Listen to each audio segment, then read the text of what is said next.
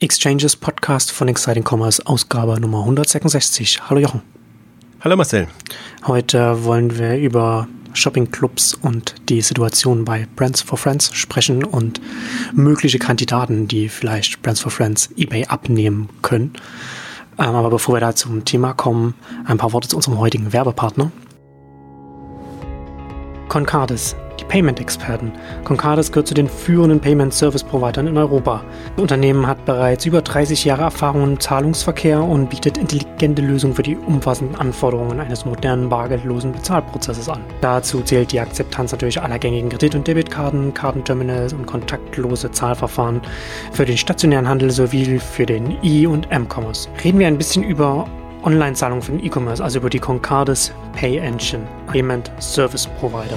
Ob Online-Händler, Reiseportal oder App-Anbieter, die Concardis PayEngine macht Payment für alle digitalen Geschäftsmodelle und Apps ganz einfach.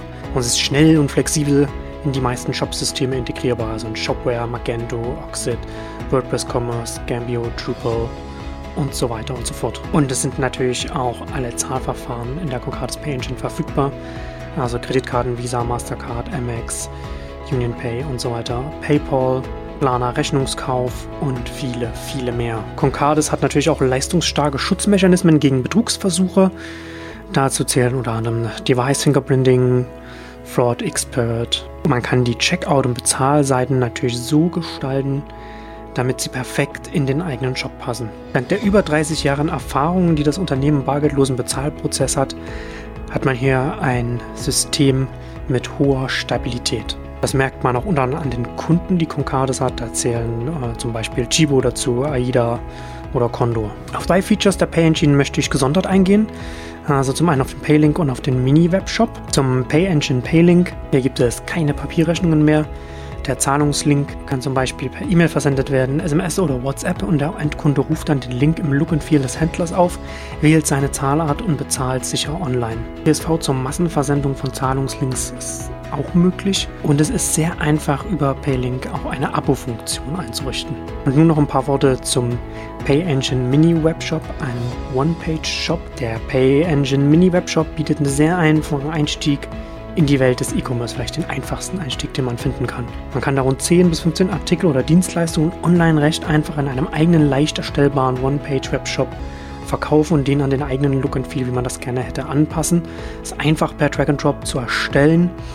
Ist full responsive, also nicht nur Laptop, sondern auch Smartphone, Tablet und so weiter, und schön benutzbar, und kann für 30 Tage in der Vollversion kostenfrei getestet werden. Also ideal auch zum Beispiel für kleinere stationäre Händler, die online gehen wollen, das mal austesten wollen, da einen sehr einfachen Weg suchen, um sich das einrichten zu können.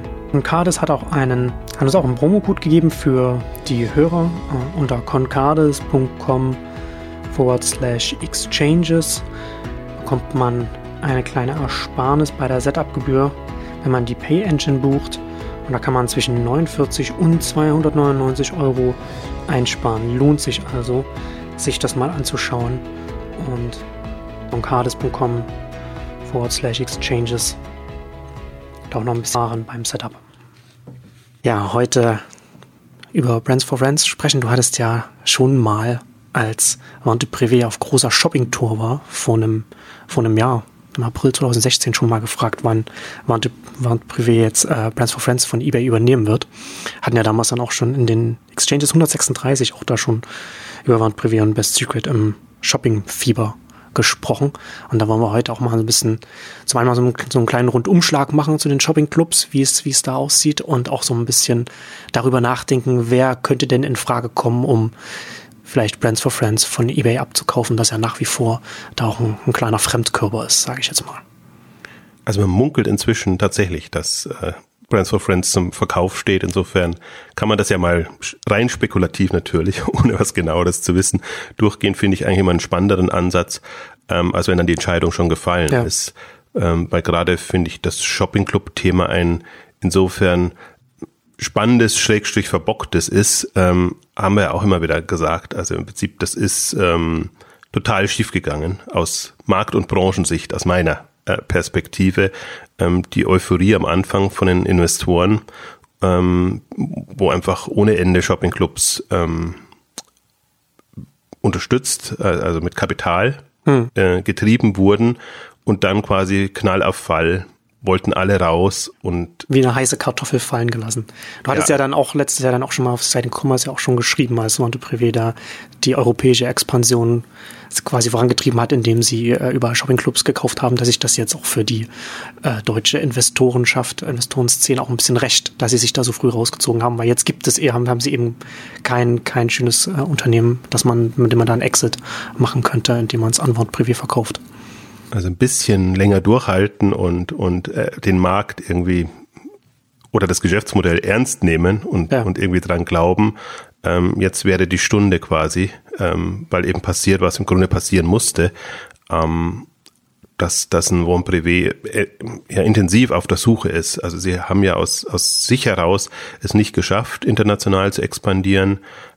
Ihr Schritt in die USA ist gefloppt, da ist einfach der Preiswettbewerb so intensiv, dass sie sich da zurückgezogen haben und dann die Strategie komplett geändert haben und jetzt gesagt haben, sie kaufen quasi auf dem europäischen Markt dazu und haben jetzt eigentlich in allen Ländern um Deutschland herum, sage ich jetzt mal, also von Italien, Spanien über Benelux, Skandinavien, Polen, jetzt Zukäufe gemacht. Auch jetzt die Umsatzzahlen, also offiziell, ganz offiziell sind sie noch nicht bekannt gegeben, aber die Bruttoumsätze, die Vente-Privée im Ausweis sind dann damit quasi durch die Zukäufe von 2 Milliarden 2015 auf 3 Milliarden 2016 gestiegen. Also natürlich dann den anorganischen Umsatzsprung nochmal extrem. Damit sind sie noch nicht an Zalando ran, zumal sie auch Bruttoumsätze sind, also muss man schon einiges wegnehmen, weil die Retourenquoten wirklich nur in Frankreich günstig sind. Und auch muss man bei Vente-Privée immer berücksichtigen, dass sie natürlich inzwischen auch Reiseumsätze und andere Umsätze da drin haben, die, sage ich mal, sehr umsatzträchtig, aber wenig margenträchtig sind. Also muss man immer schon relativieren. Die 3 Milliarden sind jetzt keine 3 Milliarden, wie sie zum Beispiel in Zalando ausweist oder andere ausweist. Und ja, und das Problem in Deutschland bleibt bestehen. Also sie haben ja zig Anläufe genommen, auch zig Geschäftsführer verschlissen. Sie haben jetzt ursprünglich in Düsseldorf gestartet, Büro auch in Berlin und bekommen es aber nicht so auf die Reihe, dass es ins Fliegen kommt. Also das im Grunde müsste Vente-Privée der große, starke Player auf dem Feld sein. Ist es nicht. Andere so wirklich starke gibt's auch nicht. Also das ist ja ganz faszinierend jetzt, dadurch, dass bei VIP dann an Amazon ging und quasi eBay in der Not war, Brands for Friends zu nehmen, damit da nicht noch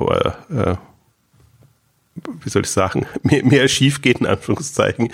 Also das war eher eine sehr vertrackte Geschichte jetzt, auch in der Dynamik, die sich dann entfaltet hat. Also ich hätte schon mal damals nicht gerechnet, dass sich ein Amazon bei VIP schon ab zum Beispiel. Und inzwischen ist das auch sehr eingemeindet in Amazon, also wird auch nicht mehr separat ausgewiesen und ist irgendwie eine ganz, ist sehr undurchsichtig aus Marktsicht, intransparent, dass man ein Gefühl bekommt, wie stark ist eigentlich bei VIP, bei Amazon noch. Gut, aber inzwischen, was ja das Interessante ist, jeder hat so seinen Shopping-Club und irgendwie so als Beiboot oder wie auch immer, so das große eigenständige Modell in dem Sinne im Modebereich eher schwer zu finden. Westwing jetzt im Home and Living Bereich wirklich nochmal der einzige Angriff, der dann erfolgt ist. Gut, man muss Limango kann man noch ein bisschen reinnehmen, werden wir später auch noch darauf zukommen. Jetzt aber nicht unbedingt im Modebereich. Also insofern ist Brands for Friends und Brands for Friends hängt halt jetzt an eBay. In Anführungszeichen. Die Zahlen sehen inzwischen ganz gut aus. Also hat mich überrascht. Also hat natürlich nicht die Dynamik entfaltet, die man sich ursprünglich mal gewünscht hätte. Aber im letzten Jahr die 100 Millionen geknackt. Also im vorletzten Jahr, 2014, 2015, 2016 jetzt nur ein bisschen gewachsen, was auch ein bisschen, Sie schreiben das dann im Geschäftsbericht, der Not geschuldet ist, weil die ja auch immer, ich weiß gar nicht, wie oft die inzwischen schon den Logistikdienstleister gewechselt haben, aber die hatten ja dann zuletzt auch eBay Enterprise als Logistikdienstleister, und sie sagen es jetzt nicht explizit, deswegen vermute ich es jetzt mal so, dass mit der Trennung von eBay und PayPal und dem ganzen anderen, also eBay Enterprise, Magento und was alles daran hing, eben auch der Logistikdienstleister raus ist und sie sich dann wieder getrennt haben. Und sie sagen, die Umstellung hat nicht so gut geklappt, sodass sie einfach da in dem letzten ausgewiesenen Geschäftsjahr, was 2015 war, jetzt komme ich bei den Zahlen durcheinander. Also ich korrigiere mich nochmal, 2014 und 2015 sind diese 100 Millionen Euro Umsatzlevels, dass sie da quasi keine Umsatzdynamik hatten. Also sprich, ihr Ziel ist immer zweistelliges Wachstum. Sie sagen dann auch nicht profitabel. Sie sagen auch, sie können erst profitabel sein, wenn das entsprechend skaliert. Jetzt frage ich mich natürlich immer, wann soll das skalieren? Also wann gibt man so richtig Gas? Also ich vermute jetzt mal, und das passt auch nicht mehr in eBay rein. Also dass tatsächlich jetzt dass vermutlich eine Entscheidung getroffen wurde, dass man da rausgeht, hängt auch witzigerweise bei mobile.de. Also nicht hing früher mal bei eBay International. Und jetzt hängt es bei mobile.de, was quasi Auto Marktplatzanzeigenportal kombiniert mit, sie nennen es dann Markenvertrieb. Also es zwei sehr heterogene Geschäftsfelder, die da in einem sind. Also hängt insofern auch aus verkaufstechnisch gesprochen, sage ich mal, günstig. Könnte man da rauslösen, und es würde jetzt mobile.de nicht schaden, wenn Brands for Friends da als Geschäftsmodell nicht mehr drin wäre. Interessant ist natürlich jetzt auch, die haben damals 150 Millionen ungefähr bezahlt. Wie viel sie jetzt noch bekommen würden, ist natürlich auch mal die Frage. Sie haben es noch nicht profitabel hinbekommen jetzt, und sind sie bald im 10. Jahr, dürfte das jetzt langsam hingehen. Also ist natürlich auch immer so eine schwierige Geschichte dann, ob man noch eine rein umsatzbezogene Bewertung bekommt. Also vielleicht ist eBay sogar ein Nutznießer oder ein Profiteur, dass sie mehr bekommen als diese 150, dann wäre es ja fast eine schöne Geschichte. Und die Frage ist aber eher, wie begehrt ist so ein Brands for Friends jetzt am Markt? Ja, aber es deutet ja schon, also gerade was du vorhin die Situation gerade auch für Vente-Privée ein bisschen beschrieben hast, für Vente-Privée ist es ja dann schon strategisch auch interessant, beziehungsweise es gibt ja nicht so viele andere Kandidaten, wie Vente-Privée jetzt sein deutsches Geschäft, sagen wir mal, kickstarten könnte, als jetzt ein Brands for Friends zu übernehmen, sodass es dann halt gerade für so einen, und von allen Kandidaten, über die wir hier jetzt sprechen, ist Vente-Privée ja der heißeste, was so eine mögliche Übernahme von Brands for Friends angeht.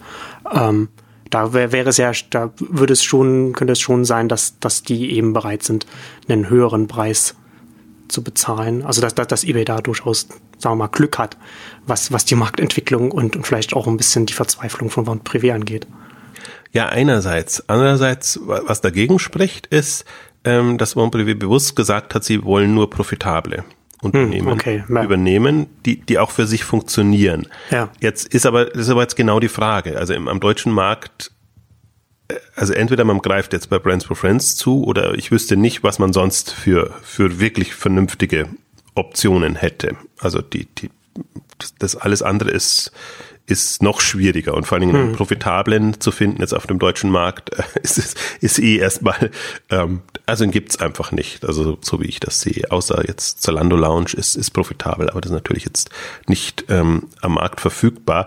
Und der zweite große der Gegenpunkt bei Vente-Privée ist natürlich eine gewisse, also will man sich die Blöße geben, das jetzt doch noch zu übernehmen, weil das war ja eine wirklich extreme Rivalität. Brands for Friends war ja einer der ersten, der extrem angegriffen hat, der das quasi kopiert hat und jetzt aus Vente-Privée-Sicht vielleicht nicht so in ihrem Sinne umgesetzt hat und am Anfang extrem Gas gegeben hat, auch, glaube ich, verbrannte Erde hinterlassen hat, jetzt was Marken gegenüber angeht oder generell vielleicht auch den Kunden gegenüber, was das Versprechen jetzt eines solchen Shopping-Clubs angeht.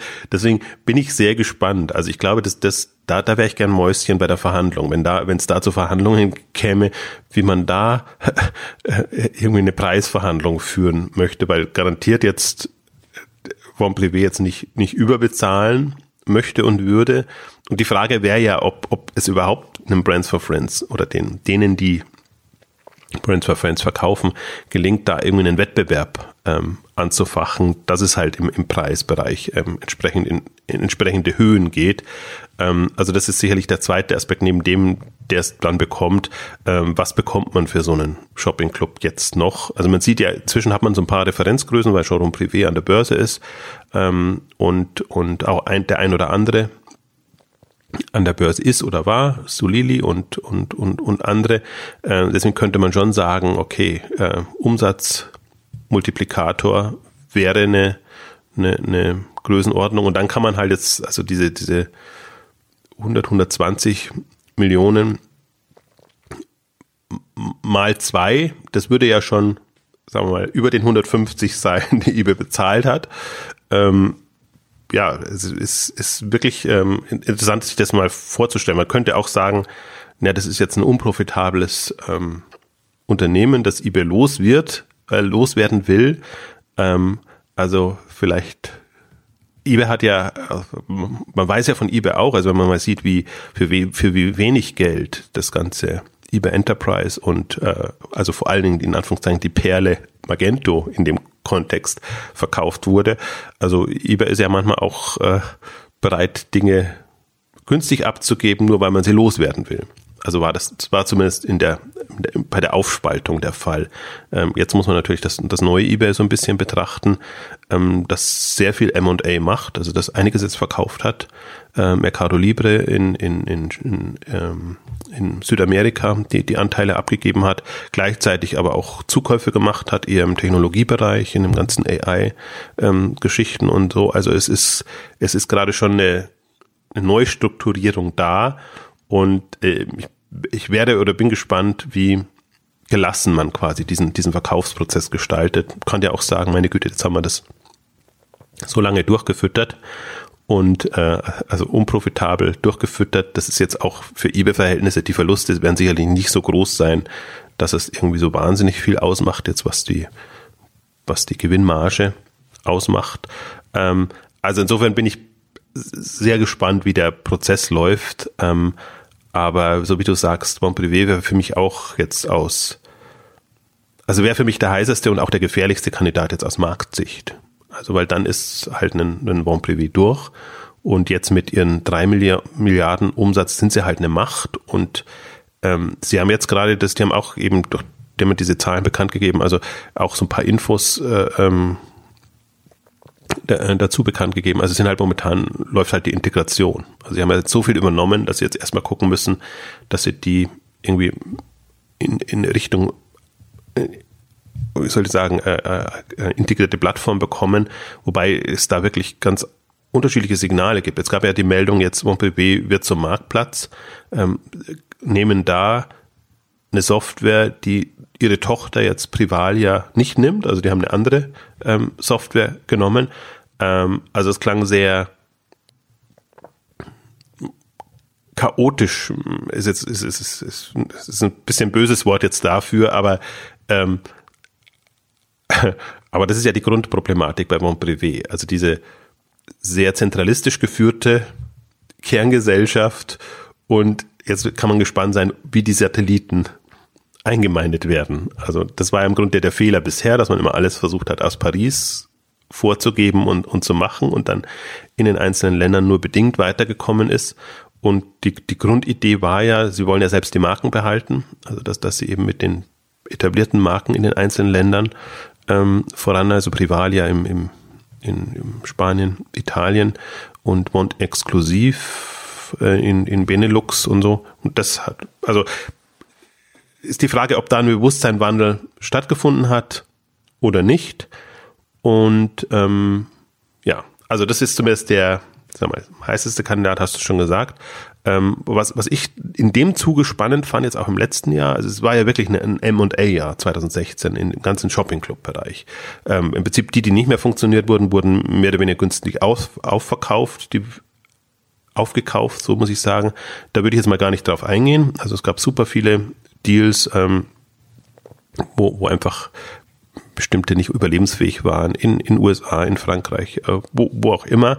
Es gab aber eben auch diese wirklich spannenden Übernahmen und natürlich jetzt Showroom Privé als zweiter sehr aufstrebender börsennotierter Kandidat aus Frankreich heraus. Und auch ein bisschen auf Shopping-Tour gewesen letztes Jahr. Italienischen Shopping-Club übernommen. War dann irgendwie im Zugzwang. Die haben jetzt tatsächlich jemanden übernommen, der nicht profitabel war. Was mich gewundert hat, dass das die Börse nicht irgendwie abgestraft hat, sondern die haben eher profitiert davon. Natürlich haben sie Umsatz dazu bekommen, war auch im italienischen Bereich, also natürlich jetzt nicht die Nummer 1, wenn das Privalia schon war, aber haben da zumindest mal gezeigt, wir wären auch in der Lage und haben da eigentlich das war sehr, sehr interessanter Deal jetzt auch, den sie da gemacht haben. Also eher unerwartet, hätte ich nicht gedacht. Und vor allen Dingen ist es immer so ein bisschen blödes Zeichen, wenn du quasi so aus der Not heraus dann, weil der andere Gas gibt, jetzt irgendwas nehmen musst. Die haben das dann auch so eigenartig angekündigt. Jetzt sind erstmal in Verhandlungen und dann schauen wir mal, was rauskommt und dann übernehmen wir es dann auch. Also erstmal so einen Fuß in die Tür bekommen, dass wir jetzt erstmal exklusiv verhandeln können, damit uns dann niemand mehr in die Quere kommt und dann erst später den Deal bekannt gegeben. Und ja, also ist noch ein komplett anderes Niveau, aber ist jetzt von der Umsatzgrößenordnung, gehen halt jetzt in Richtung 500 Millionen Umsatz, schon jetzt auch eine Hausnummer. Und für die hat sich der Börsengang insofern bewährt, dass sie interessanterweise im Unterschied zu vielen, vielen anderen ihr Niveau halten können. Also die sind nicht nach einer Anfangsbörsen-Euphorie dann irgendwie eingebrochen, sondern sind eigentlich mit einem ganz guten Bewertung an die Börse gegangen und tendenziell eher gestiegen. Also das ist wirklich so das Ausnahmebeispiel, gerade in dem Bereich. Und die versuchen es ja auch am deutschen Markt mit einer eigenen Marke. Also im Unterschied zu Vente-Privée, die sich entschieden haben, jetzt Vente-Privée erstmal zu belassen und dann eher eine Kampagne zu starten, wie spricht man das aus? Und auch, wenn du auf die Webseite gehst, ist ja immer genau, wie spricht man es aus? Und ich glaube, eine sehr französische Strategie. Ja. Und ich glaube, wir beide Nicht-Franzosen oder Nicht-Französisch Sprechenden, wir werden uns immer schwer tun und immer eigentlich versuchen, das so hinzunuscheln oder so zu sprechen, dass man nicht merkt, dass es eigentlich nicht, man weiß einfach nicht, wie man es ausspricht als Deutsche, der kein Französisch kann. Aber sie haben sich zu diesem radikalen Schritt damals noch nicht entschließen können. Gab ja eine Diskussion.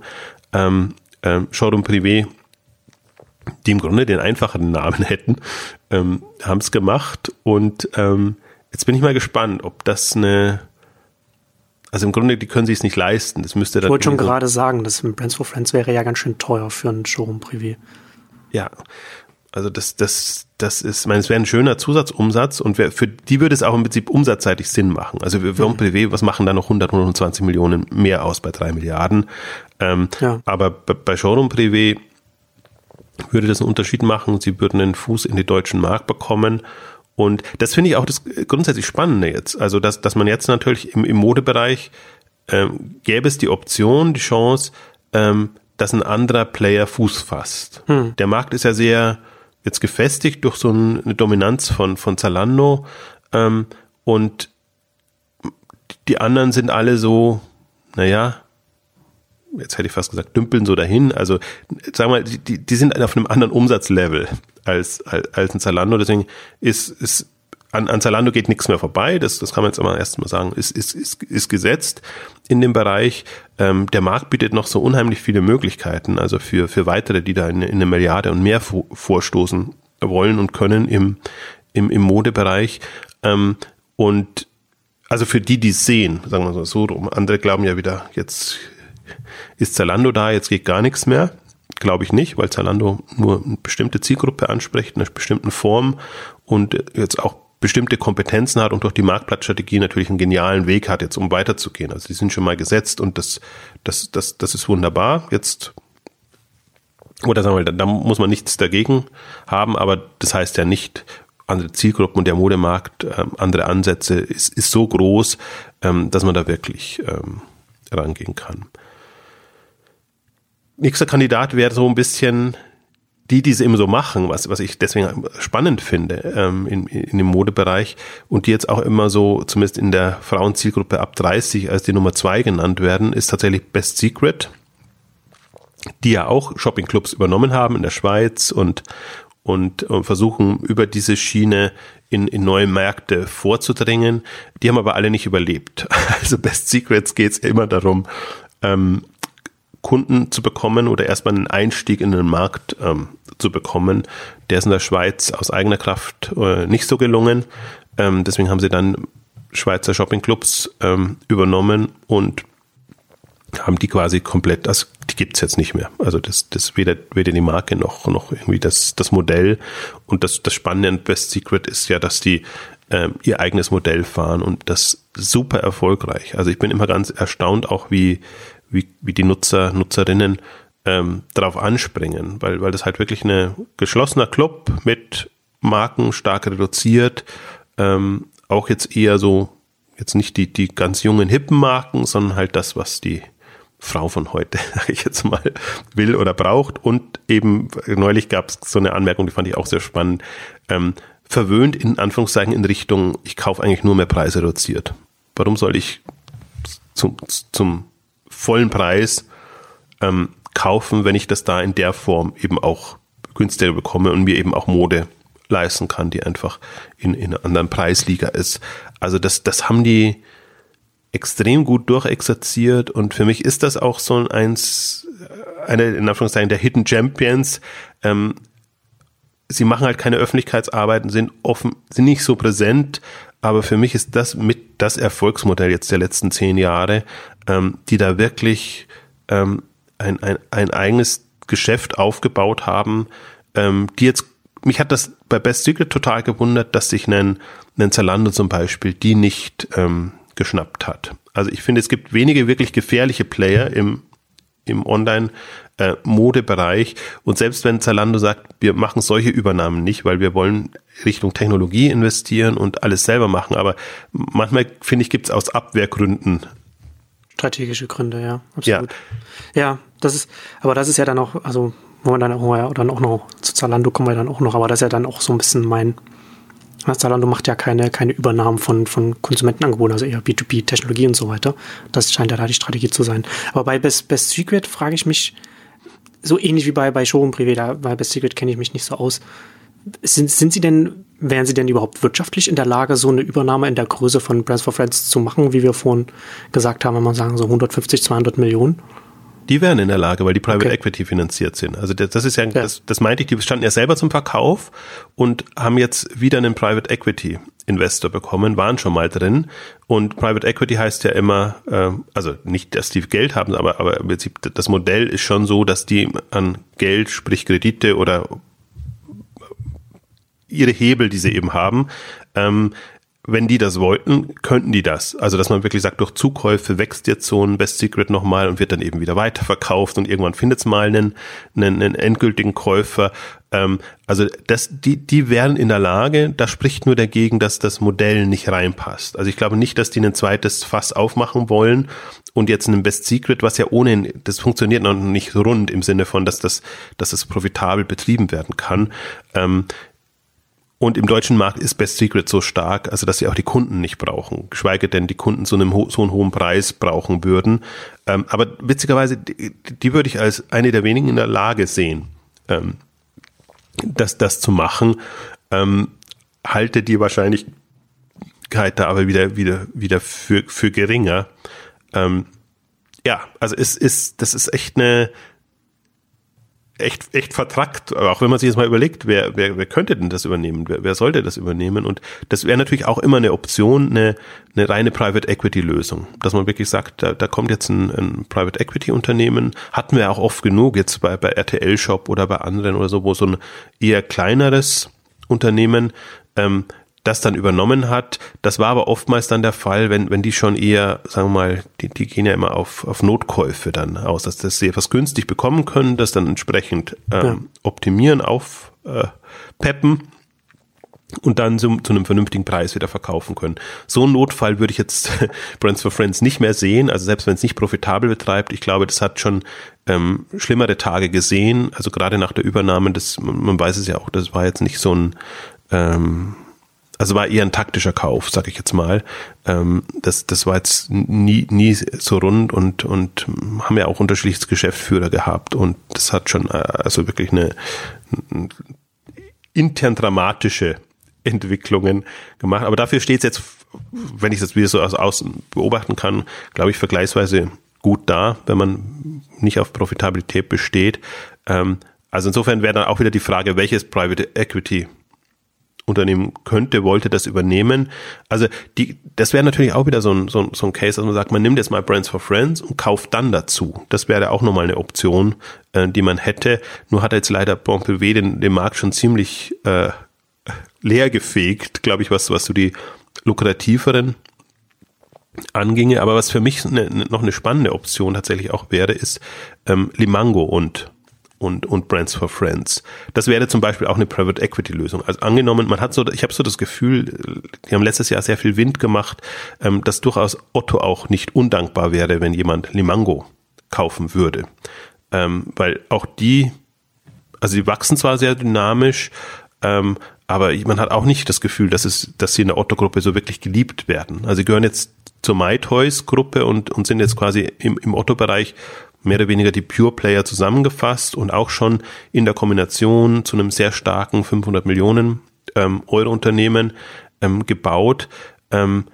Ich glaube auch, dass auch eine Otto-Gruppe so ein Geschäftsmodell braucht, vom Prinzip her, also Shopping-Club im Kontext, aber es ist, wenn ich das so aus außen beobachten kann, ist es nicht so eingebaut jetzt in eine Otto-Gruppe, wie man sich das dann vorstellen könnte, dass man sagt, das ist jetzt der Bereich, der wirklich uns den Abverkauf übernimmt, der irgendwie in der integrierten Form in der Otto-Welt, in der Otto-Gruppe agiert, sondern die sitzen ja auch als einziges, nein, nicht einziges, Sportcheck sitzt auch in München, aber als einziges sitzen fernab, sage ich jetzt mal, sowohl von Hamburg, wo Otto sitzt, als auch von Berlin, wo MyToys sitzt und wachsen dynamisch aber die Kombination Brands for Friends und Limango wäre eine spannende, weil Brands for Friends den Modebereich sehr stark abdenkt.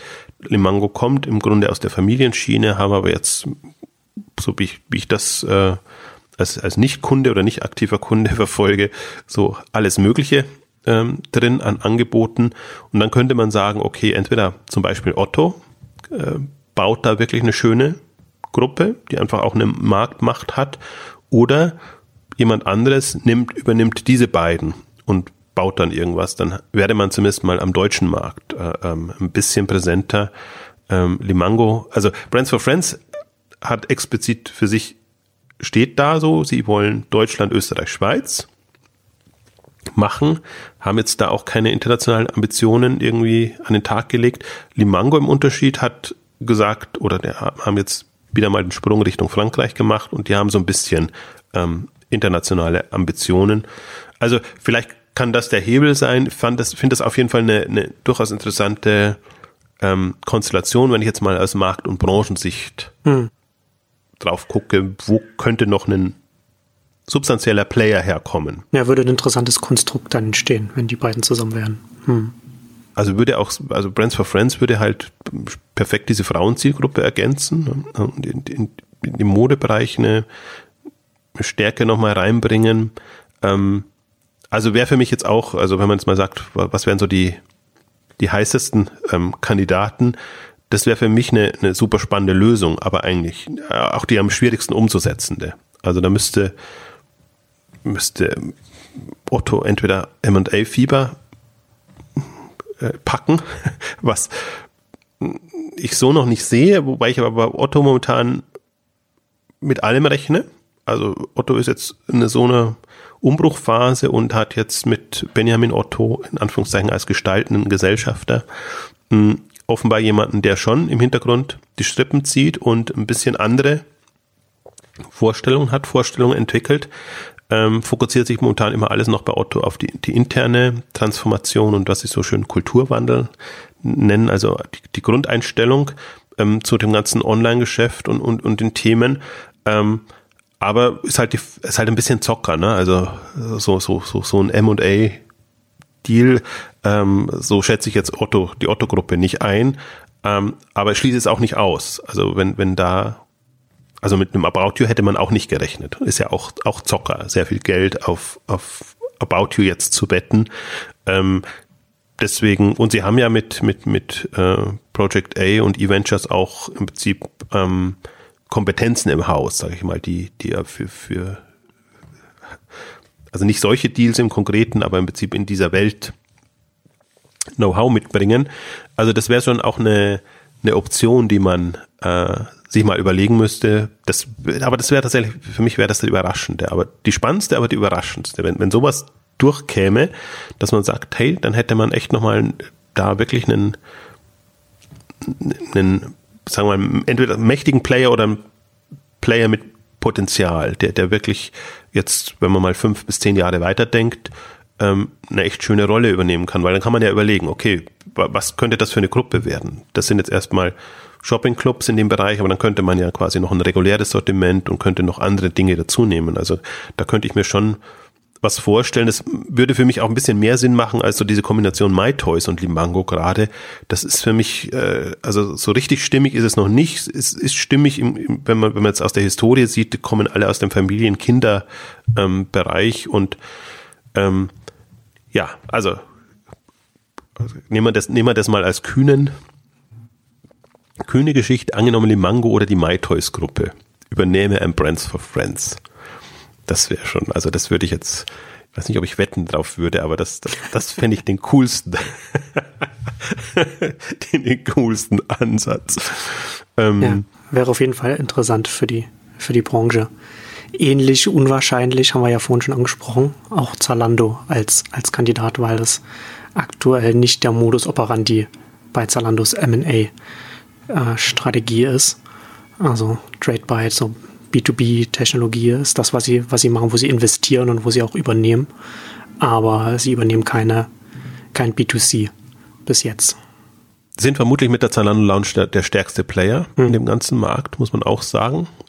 Erstaunlicherweise und auch ein Thema, was sie durchaus vorantreiben. Also jetzt könnte man ja sagen, dass es irgendwie Zalando Lounge verkommt irgendwie rein zum Outlet und spielt überhaupt gar keine Rolle, sondern ich glaube, die haben das ganz gut integriert und aus Zalando-Sicht auch die Aussage, wir kommen mit diesem Modell in bestimmten Märkten besser voran als mit unserem klassischen Shop-Angebot. Also sprich Frankreich, wo das gelernter ist, so ein Modell und die ganzen Länder in dem Bereich, also Italien, Spanien oder wie sie alle heißen. Also das ist dann schon immer interessant auch zu sehen oder zu hören, was in welcher Form funktioniert und boomt ja auch. Also die Zahlen für 2016 sind jetzt im Detail noch nicht so raus, aber ich denke, da wird man dann auch wieder sehen, dass wahrscheinlich sogar Zalando Lounge am stärksten wachsende Segment ist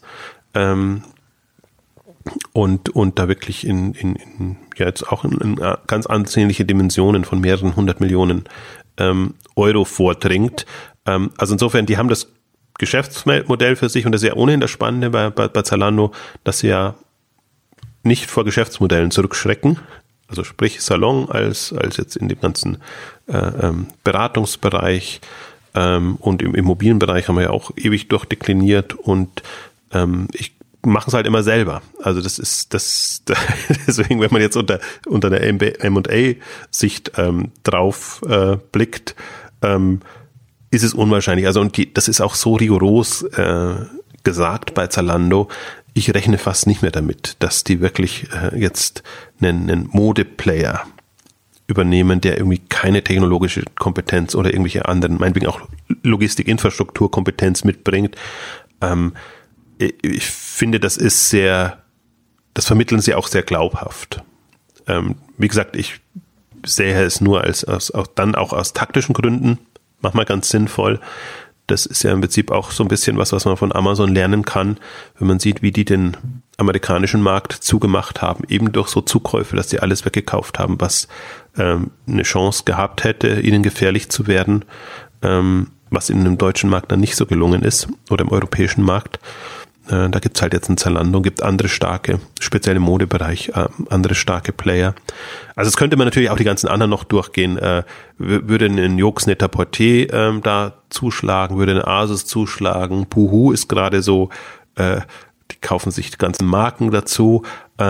Also in dem ganzen Modebereich gäbe es jetzt schon noch auch andere Kandidaten. Juxnetter Porté würde ich jetzt mal schnell abhaken und sagen, ja, jein, aber die hätten es dann, also ich glaube nicht, dass die eine Leidenschaft für Shoppingclubs haben. Haben selber keinen, haben einen starken Outlet-Bereich, jetzt durch Jux noch getrieben, aber sind ja jetzt eigentlich eher auf dem Weg durch Net-a-Porter auch in den seriösen Bereich, sag ich jetzt mal rein. Also in dem Ursprungs-Jux würde ich sogar sagen, hätte es ein bisschen reingepasst, aber die haben jetzt die ganzen Jahre, waren die immun gegen Shopping-Clubs in dem klassischen Sinne, also gehe ich nicht davon aus, dass die da irgendwie eine große, speziell eine Leidenschaft jetzt für den deutschen Markt da haben. Asus auch nicht, haben das Thema auch immer umschifft. Boohoo traue ich tatsächlich alles zu, aber ich glaube so viel auch nicht. Und die sind auch noch nicht so groß, dass sie das wieder stemmen könnten. Und das wären jetzt eigentlich so die ganzen Modekandidaten, also eher mal beschränkt. Wo ich wieder größere Chancen sehe. Das ist dann QVC und Zulily? Die ganzen Shopping-Club-Themen, die online jetzt entdecken. Also da haben wir ja auch ausführlich gesprochen jetzt. Die überraschende Übernahme von Zulily durch QVC, ja. Dass das sehr viel Geld in die Hand genommen hat, das auch immer noch schön Zahlen ausweist, dass natürlich jetzt unter QVC nicht mehr so eine Dynamik an den Tag gelegt hat, dass sie aber doch wieder einigermaßen in Richtung Profitabilität bekommen haben und das doch, also das gerade für US-Verhältnisse einer der Riesenplayer ist. Und jetzt wäre die Frage bei QVC, glauben Sie an das Geschäftsmodell und können Sie sich vorstellen, das zu internationalisieren? Und dann wäre das tatsächlich eine Option, dass man sagt, so was Zulily für QVC in den USA ist, könnte, und da wären jetzt natürlich wieder die beiden Kandidaten, könnte ein Brands for Friends und oder ein Limango am deutschen Markt sein. Da blicke ich nicht so richtig durch, wie groß die Leidenschaft ist dafür. Das ist kein Online-Player in dem Sinne, und sie tun sich auch schwer mit dieser Welt, und das ist jetzt auch nicht die klassische Online-Welt, sondern nochmal dieses Grund-Shopping-Club-Verständnis müsste da sein. Also im ersten Moment, als ich das damals übernommen habe, habe ich mir gedacht, wer so viel Geld hinblättert für so ein Unternehmen, der müsste ja eine hohe, also sehr dran glauben und das irgendwie als ja. Neues Geschäftsfeld zum Beispiel. Ist aber jetzt auch schon wieder 2015 gewesen, also auch schon wieder eine Weile her. Ja, aber da kann man jetzt ja sagen, jetzt ist man quasi mit einem gesunden Realitätsbewusstsein sogar, ne? Und entweder es hat sich bewährt und hat funktioniert, dann könnte man jetzt ja 2017 sagen, okay, auf diesen Bereich bauen wir auf und das nutzen wir als jetzt Online-Kompetenz, also QVC oder die Teleshopper haben ja mit SIP2 Fliegen, die sie damit schlagen können, Online-Kompetenz aufzubauen und ihre Zielgruppe zu verjüngen. Das ist ja ein bisschen so das Thema dabei, dass sie halt mit ihrer klassischen Zielgruppe, sagen wir mal 50 plus, und das ist wahrscheinlich noch eher charmant, klar, die hat jetzt eine gewisse Grund-Online-Affinität, aber das verjüngt QVC ja online nicht. Und klar, also aus meiner, das haben wir auch immer wieder öfter gesagt, ich glaube, die Teleshopper wären prädestiniert, wenn sie online ihren eigenen Weg gingen, um wirklich das Feld auf ihre Art und Weise aufzurollen. Sie gucken halt einfach zu stark auf das, was online vermeintlich bewährt ist oder was gang und gäbe ist. Das hilft ihnen nicht so viel. Also weil sie sind eigentlich getrimmt darauf, beschränkte Sortimente vergleichsweise aggressiv und aktiv zu verkaufen. Und das ist sehr nah an dem Shopping-Club-Modell. Und man muss halt adaptieren. Also es folgt bestimmten anderen Regeln. Aber was die Kernkompetenz von einem QVC oder von den ganzen Teleshopping ist aus meiner Sicht Stammkunden bedienen und irgendwie die, mit denen das Geschäft zu machen, also da auch irgendwie eine Glaubwürdigkeit und eine Kundentreue aufzubauen Und genau das ist es auch im Shopping-Club-Bereich. Also insofern, einerseits macht das schon Sinn, aber ich muss auch sagen, ich hatte echt Bauchschmerzen, wenn ich Zulily bei QVC gesehen habe, weil ich mir nicht vorstellen konnte und immer noch nicht kann eigentlich, wie sich das integrieren lässt. Also wenn, dann muss man es nebenher laufen lassen. Und da gehört auch wieder gewisse Größe dazu, dass man sagt, andere Kennzahlen, andere Erwartungshaltung und auch ein anderes Stadium im Prinzip. QVC ist inzwischen auch einige Jahrzehnte alt, also muss man schon gucken, ob man da so ein junges Unternehmen in einem wachstumsstarken Markt entsprechend zur Entfaltung bringen kann oder eben auch nicht. Aber da weiß man jetzt, da steckt man zu wenig drin. Die Zahlen kommen auch erst jetzt, wie glücklich QVC 2016 mit Zulily war.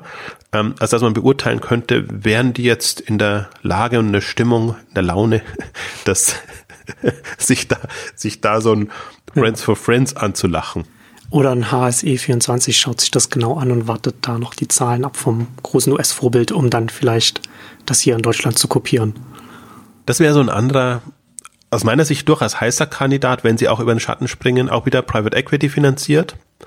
Also die sind halt, also wenn die den Sinn erkennen, dann hätten sie halt auch das nötige Kapital und könnten das wirklich so machen, dass sie es dann halt entsprechend wertsteigernd einbauen und entsprechend höhere Preise erzielen können dann am Ende. Also aus der Kombination heraus. Jetzt bin ich da, also HSE gilt genau dasselbe wie für QVC.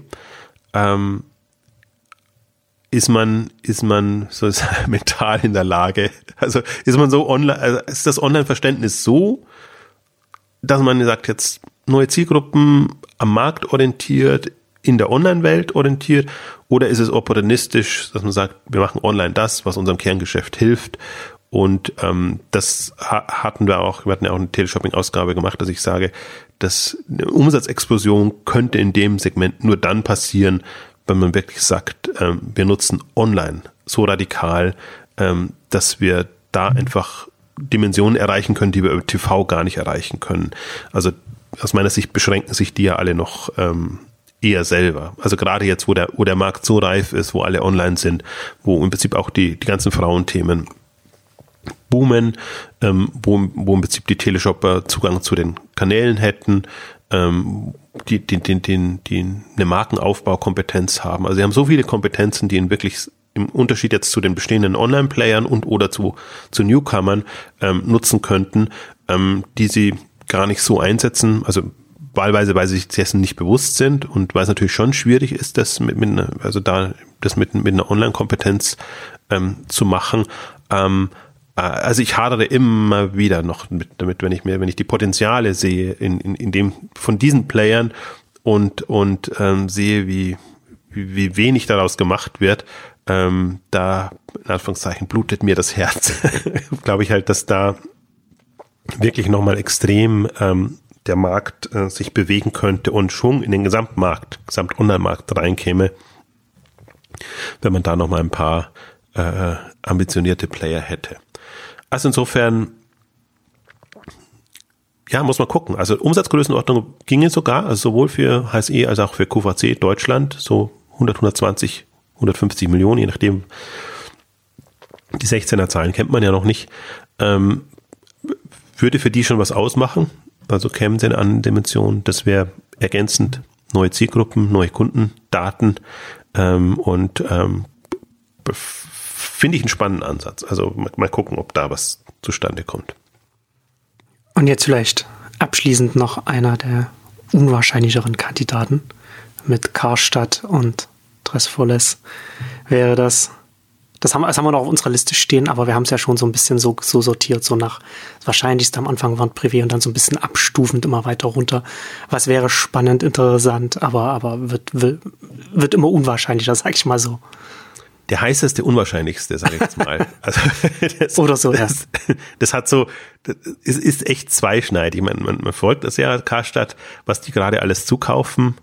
Internetstores, Fahrrad.de, ja, Dress for Less, Outfitter und sind ja wirklich gerade auf dem Übernahmetrip und super ambitioniert, da eine neue Gruppe zu formen.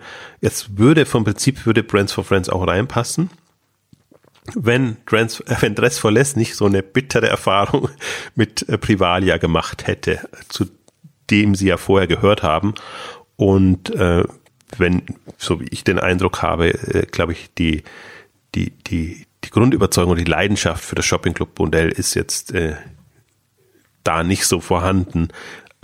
Aber es wäre auch das wäre eine interessante Konstellation. Also ich finde auch, man muss bei Karstadt /Signa Retail gerade mit allem rechnen. Die sind halt einer, der wirklich aktiv jetzt eine Gruppe aufbaut.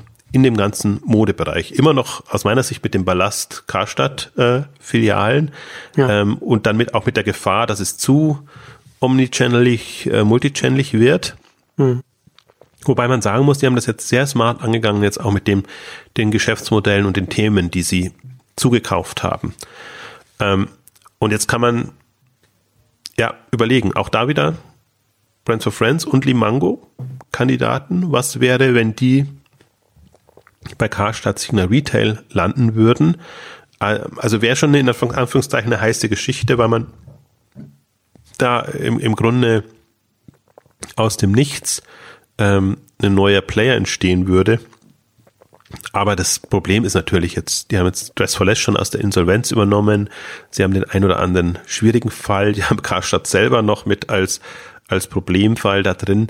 Also wie viele schwierige Fälle kann, muss und will man sich antun, um daraus eine Gruppe zu bauen. Also entweder das sind jetzt alles Mischung aus Sanierungsspezialisten und wirklich so transformierende M&A-Leute, dann ist das natürlich eine in Anführungszeichen spannende Geschichte, weil man da wirklich jetzt aus dem Nichts und mit, sagen wir mal so, also sie haben im Prinzip ein paar super Unternehmen drin und ein paar schwierige drin. Und jetzt muss man halt gucken, ob sich da was formen lässt, was nachhaltig Sinn macht. Und das ist die große Herausforderung jetzt in dem Signa Retail Umfeld. Aber ich meine, die haben das angekündigt, dass sie noch Lust und Laune haben, weitere Unternehmen zu übernehmen und das durchaus ausbauen wollen. Sie sind halt jetzt mehr in Richtung Sportbereich reingegangen, also weil sie ja Karstadt Sports noch haben und das ja auch als ihr Feld sehen. Ich glaube, Dress for Less war auch ein bisschen Gunst der Stunde genutzt, weil es eben nach der Abspaltung von Privalia in die Insolvenz gerutscht ist und weil es natürlich für ein Karstadt Kaufhaus Sinn macht, wie bei allen Kaufhäusern gerade, dass sie noch einen Discount- und Outlet-Ableger dazu nehmen. Also insofern ist das, da bin ich echt so hin und her gerissen. Das ist für mich, also ich halte die Wahrscheinlichkeit für gering, dass Brands for Friends da landet, aber ich finde es interessant, sich das mal vorzustellen, was das wieder bedeuten würde. Ich glaube vor allen Dingen nicht, was ich Signa Retail nicht zutraue, ist, dass sie dann angreifen, wenn sie was übernommen haben. Also ich glaube, das wird halt dann ein Wachstum von, die sind wahrscheinlich mit 10-15% eher organisch, jetzt bei den zugekauften und alles andere eher anorganisch. Und im Grunde bräuchte der Markt ja dann schon jemanden, der Gas gibt, sonst wird Brands for Friends so laufen wie unter eBay. Das ist halt, ja, so leidlich gut und kommt voran, aber ist jetzt nicht, ist im Grunde keine Gefahr oder keine, also die Ambitionen sind nicht so hoch, dass man sagt, das revolutioniert uns jetzt den Markt und würde da wirklich nochmal online in eine andere Dimension bringen. Was ich jetzt gar nicht, ich bin jetzt nicht rein, argumentiert nicht rein umsatzgetrieben, sondern meine jetzt auch wirklich, dass man sagt, warum soll man nicht ein alternatives Geschäftsmodell, eine andere Kundenansprache oder was auch immer da in den Markt reinbringen, täte dem da durchaus. Ja, Brands for Friends unter eBay ist jetzt kein Unternehmen, das man im Auge behalten musste als möglicher Konkurrent oder Unternehmens- oder Branchenbeobachter, wie auch immer. Und das wäre bei Karstadt und Signa Retail wahrscheinlich das Gleiche, wenn Brands for Friends da landen würde. Ich befürchte es mal fast. Also ich könnte mir eben also jetzt, ich nenne es ja immer spannend. Der Markt nennt es dann immer gefährlich. Also ich könnte mir gefährlichere Konstellationen vorstellen für jetzt den etablierten Markt, wo ich sage, da könnte man aus Brands for Friends wirklich noch was rausholen. Im Grunde, was der Vorteil von Brands for Friends ist, ist wahrscheinlich die bekannteste Marke in dem ganzen Umfeld.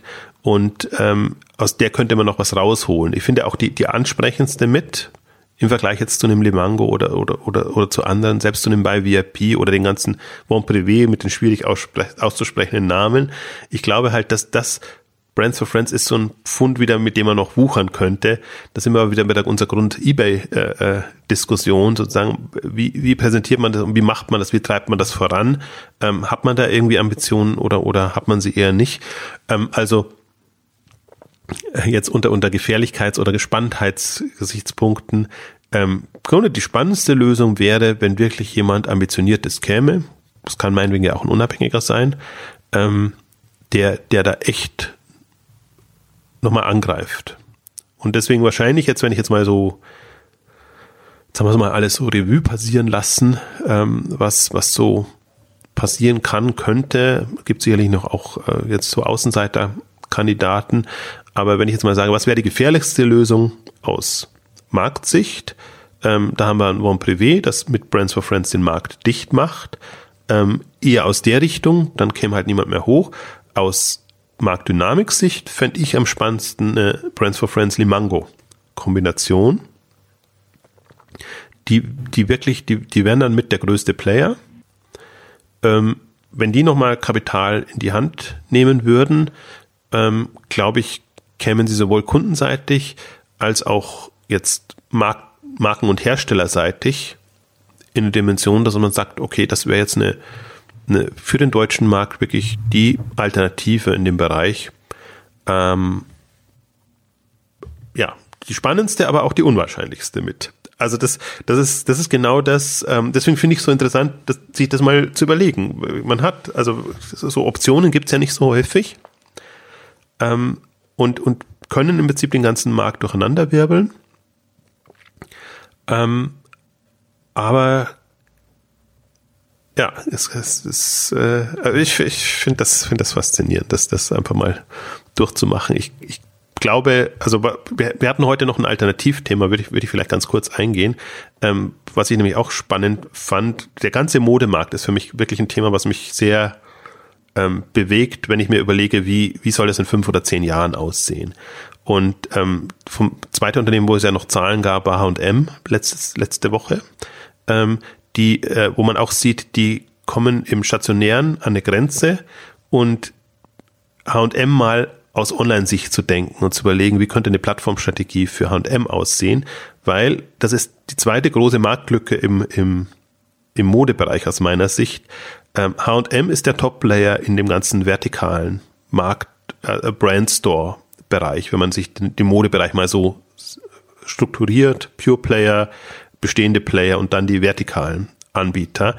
Und ich warte ja immer noch, dass ein neues Unternehmen kommt, also das nächste H&M, das nächste Zara, dass das nutzt, über die Marktplätze groß wird und entsprechend da was pusht. Und gleichzeitig kann ich mir aber vorstellen, dass so ein H&M, wenn das vielleicht jetzt langsam erkennt, stationär ist, also sie hängen genauso am stationären Tropf, sprich die Frequenzen sinken wie alle anderen. Was wäre, wenn H&M tatsächlich wie einen Online-Player denken würde? Und das wäre für mich das zweite große Thema noch. Also dass da ein Angriff erfolgt, und wenn ich mir angucke, wie Boohoo in England angreift jetzt mit genau so einer Strategie, ja, auch sehr belächelt, und ich glaube, die kommen, und ich vermute mal, H&M und Zara hat man am Anfang auch so belächelt. Was wollt ihr No-Name-Player da mit euren ein paar Shops, euer Billigmode und was soll das überhaupt alles? Bis dann irgendwie so als Fast-Fashion-Label das kam. Und Boohoo ist für mich so ein Fall. Ist ein absolutes Phänomen. Irgendwie die Kennzahlen sehen super aus. Also, aber halt auch super Billigmode und irgendwie diese junge Zielgruppe. Und jetzt übernehmen sie dann oder sind sie dabei, Nasty Girl zu übernehmen. Haben noch so eine, war aber eher ein Familienunternehmen, aus ihrer Familie heraus in England noch so eine Marke dazu gekauft. Also wenn die den Weg weitergehen und sagen, wir wollen jetzt der vertikale Player in dem Online-Modemarkt werden, dann ist das eine absolut faszinierende Geschichte und eine, also es sind, ich sträube mich mal fast Marktlücke zu sagen. Ja, aber ist es ja schon, ne? Also je stärker die Marktplätze werden, desto größer die Chance für so einen vertikalen Anbieter auch. Ja, aber es ist mehr als eine Lücke. Also das ist ein riesiges offenes Feld, das da ist. Und natürlich macht ein Amazon Fashion und Amazon macht seine Eigenmarken auch in dem Modebereich. Zalando macht das, aber das ist ja immer auf die eigene Plattform gemünzt. Und ein Unabhängiger könnte ja sagen, mein Fashion-Label mache ich jetzt quasi über alle Plattformen groß und bin quasi die... Wobei interessanterweise ja Zalando mit seinen privaten Labels auch auf andere Marktplätze gehen will oder schon gegangen ist jetzt. Mhm. Interessant auch, die testen auch den USA mit US-Markt, mit ihren Labels. Ja, aber es sind natürlich, können nicht so offen und frei agieren. Aber ist klar, ist aus einer anderen Position heraus. Ja. Also da kann ein unabhängiger oder wenn vielleicht Set-Labels von Zalando sich unabhängig von Zalando sehen würde, dann würden sie so agieren und das machen. Also ist auch ein Kandidat und ich glaube auch, die greifen da durchaus auch extrem an. Aber ein Unabhängiger kann halt komplett, dem ist es wurscht, ob jetzt Zalando groß ist oder Amazon groß ist oder sonst irgendwas groß ist und im Zweifel natürlich möchte man selber groß werden und seine eigene Marke und Plattform aufbauen. Also das ist für mich das zweite große Feld. Sollten wir wahrscheinlich nochmal eine separate Ausgabe machen, ob jetzt schon, also es bot sich jetzt an, weil H&M diese ernüchternden Zahlen veröffentlicht hat und auch ein Kandidat wäre, aber da sind wir in derselben Diskussion auch wieder drin, wie weit kann eine Online-Denke von einem etablierten Player gehen? Also man merkt auch, das ist noch alles sehr filialgetrieben und mich hat nur irritiert, weil für mich ja H&M ein Phänomen ist, das von der Einfachheit des Geschäftsmodells lebt. Und wenn die nur Filialen machen und einfach da auf die eigene Marke und auf die Schnelligkeit quasi münzen, dann ist das eine super Sache. Sobald die in Richtung Omnichannel und alles Mögliche gehen, verkompliziert das bei denen so, dass sie natürlich von ihrem Kern weggehen. Und die Frage oder die Herausforderung wäre jetzt für mich genau mal, sich zu überlegen, wie würde ein On-Player machen? Es gab ja lange mal den Spruch, was würde Google tun?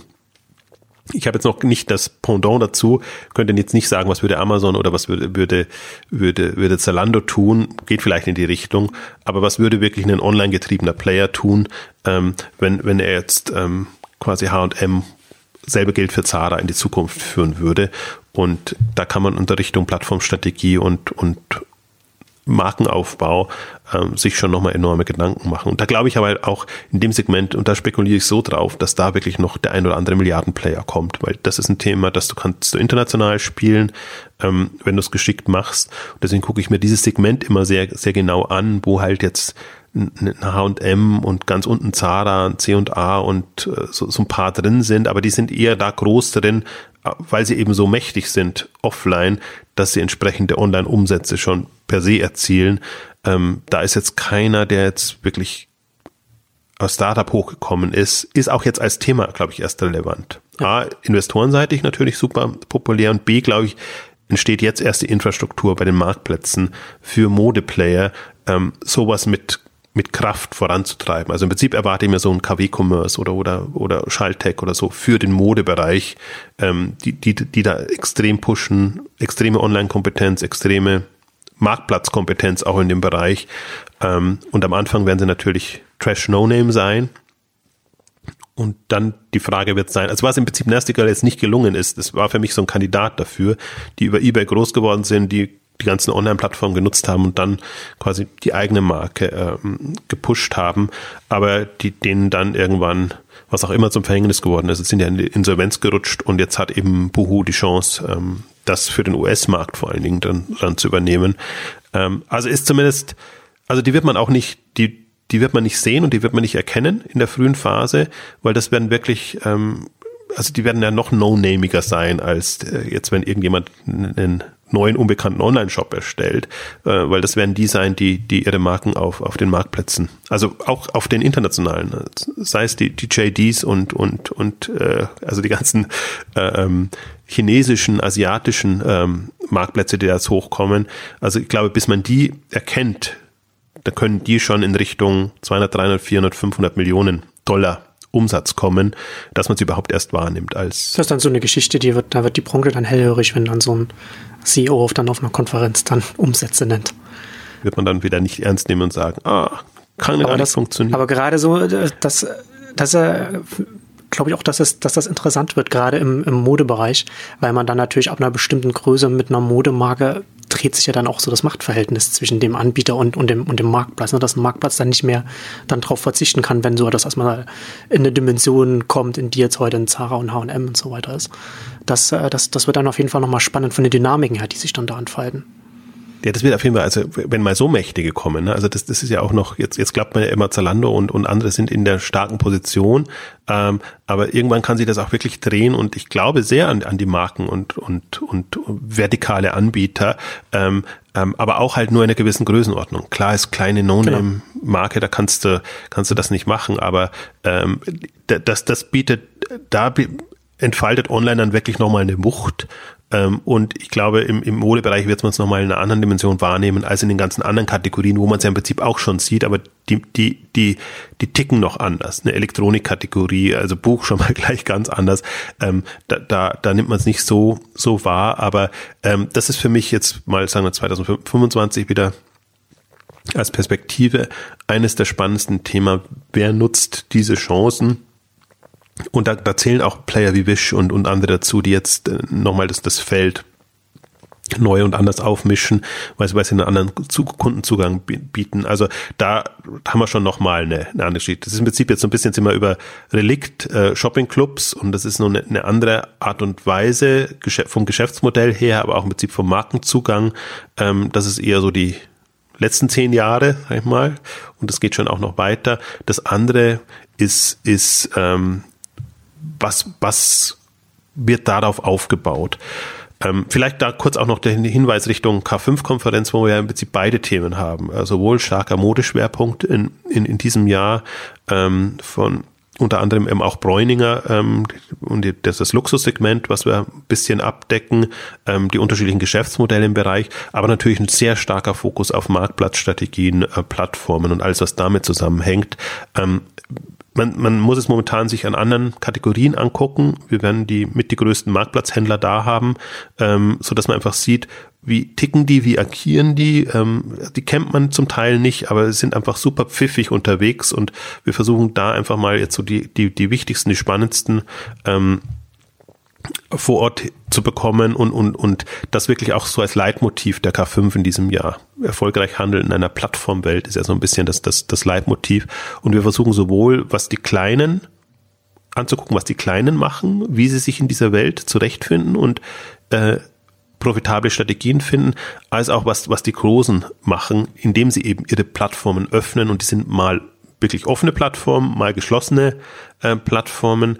Und wir haben da jetzt sehr viele Sessionspartner und versuchen wirklich da von Markenherstellern bis zu den ganzen Anbietern möglichst viele der relevanten Player da zu haben, sodass man sich dann ist noch nicht so strukturierbar, aber ein Bild machen kann, sozusagen anhand der einzelnen Unternehmen und der Personen, Persönlichkeiten in dem Bereich. Also ich glaube, das ist eines der Zukunftsthemen jetzt für die nächsten 10 Jahre und die Weichen werden jetzt gestellt. Ich glaube noch nicht, also da muss man nicht Panik machen, dass der Zug abgefahren ist oder so, sondern das sieht man jetzt gerade so, in welche Richtung geht's denn und wer testet was aus, wer kommt schon gut voran und ich glaube, wenn man sich da jetzt ein Bild machen will und sich entsprechend darauf einstellt, sowohl als Händler als auch als Markenhersteller, hat man einfach jetzt ganz gute Karten.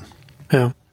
Und jetzt mehr noch als die letzten Jahre ist jetzt eine Zeit gekommen, bei der Erfahrungsaustausch jetzt extrem wichtig geworden ist, weil es durchaus mit den Plattformen und Marktplätzen auch ein bisschen, sagen wir mal, unübersichtlicher wird im Online-Bereich. Und da muss man einfach sich austauschen, um da ein besseres Gefühl dafür zu bekommen, wo sich die Branche hinentwickelt.